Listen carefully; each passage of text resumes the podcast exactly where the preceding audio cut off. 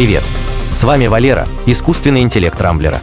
В этом выпуске подкаста я расскажу вам о том, как корпорации заглядывают в ваши личные фотографии, перспективах отработавших батарей от электромобилей, российском роботе-мерчендайзере, запрете мощных беспроводных зарядок и поддержке CarPlay Яндекс картами.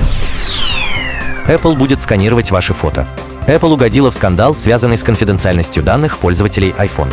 Как оказалось, в скором времени Apple внедрит механизм автоматического сканирования содержимого фотографий на предмет поиска сексуального насилия над детьми. По утверждению представителей компании, робот будет вычислять хэш-фото, и при слишком подозрительном совпадении с запрещенными изображениями информация о них будет передаваться в американскую некоммерческую организацию, которая может связаться с правоохранительными органами. И тут волна народного гнева захлестнула Apple. Во-первых, пользователи с возмущением восприняли тот факт, что теперь все их фотографии на смартфоне и в облаке будут изучаться. При том, что Apple декларирует конфиденциальность личных данных как наивысшую ценность и главную фичу iPhone. Во-вторых, эксперты справедливо обратили внимание на возможные ложные срабатывания. Кроме того, технология сканирования контента открывает ящик Пандоры. Получив такой инструмент, правительства других стран могут потребовать от Apple доступ к содержимому телефонов, чьи владельцы не связаны с преступным миром.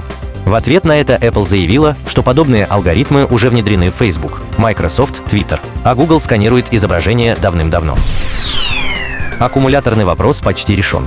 Индустрия переработки литий-ионных батарей от электромобилей наращивает масштабы. Вопреки популярному заблуждению, отработавшие аккумуляторы электромобилей не закапывают в землю, а отправляют на заводы по утилизации. Там отслужившие батареи сжигают, а затем химически разделяют получившуюся массу на отдельные металлы, которые вновь используют в новых аккумуляторах.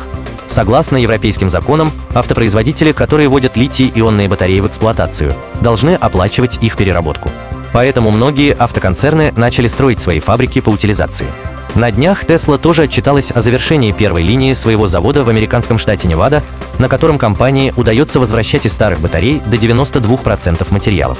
Раньше Tesla полагалась на подрядчиков, но теперь автопроизводитель открыл свой завод, ожидая через 5-7 лет наплыва отработанных батарей. Еще одной проблемой электромобилей считается их пожароопасность в случае повреждения ячеек.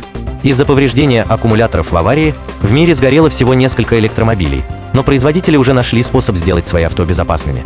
В качестве тяговых аккумуляторов для китайских Model 3 Tesla начала применять литий-железофосфатные ячейки, не склонные к воспламенению. По слухам, Apple тоже планирует оснащать свои будущие электромобили такими безопасными аккумуляторами. Однако за безопасность придется платить, хотя и не деньгами.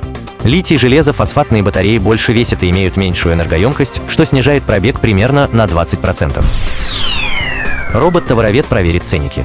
Торговая сеть «Пятерочка» запустила эксперимент по внедрению в один из своих казанских магазинов робота-мерчендайзера. Он будет заниматься контролем выкладки и соответствия ценников. Робот, созданный НПО «Андроидная техника», представляет собой невысокую мачту с камерами и экраном, установленную на гироскутер. Раньше это предприятие создало робота Федора, который побывал на МКС. Робот-мерчендайзер сможет сам построить карту торгового помещения, а затем проезжать по рядам, объезжая препятствия и посетителей. С помощью камер автоматика будет проверять правильность расположения товаров на полках и сообщать, если на полке образовалось пустое место. Также робот проверяет правильность расположения ценников и актуальность указанных на них цен. Применение машин поможет ускорить заполнение полок в магазинах и избавиться от возможных расхождений между надписями на ценниках и фактической ценой товара. Кроме того, в отличие от человека, робот будет просматривать полки без остановки на протяжении всего дня. В Китае запретят мощные беспроводные зарядки. Обескураживающая новость пришла из Китая. Министерство промышленности и информационных технологий страны готовит к принятию законопроект о запрете беспроводных зарядок для смартфонов с мощностью выше 50 Вт. Предполагается, что запрет вступит в силу с 1 января. После этого в Китае будут запрещены не только использование и продажа, но даже производство мощных зарядных устройств. Ведомство объясняет свое решение тем, что индукционные зарядки вносят помехи в радиоэфир и нарушают служебную радиосвязь. Производители смартфонов пока не комментируют ситуацию, но им определенно придется подчиниться требованиям властей. Так Xiaomi уже продает смартфон Mi 11 Pro с беспроводной зарядкой на 67 Вт, что превосходит допустимый предел.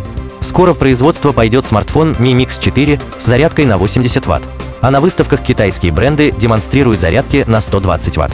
Пока неизвестно, коснется ли ограничение всех зарядных устройств из Китая или только тех, что будут продаваться на внутреннем рынке. Однако прецедент создан.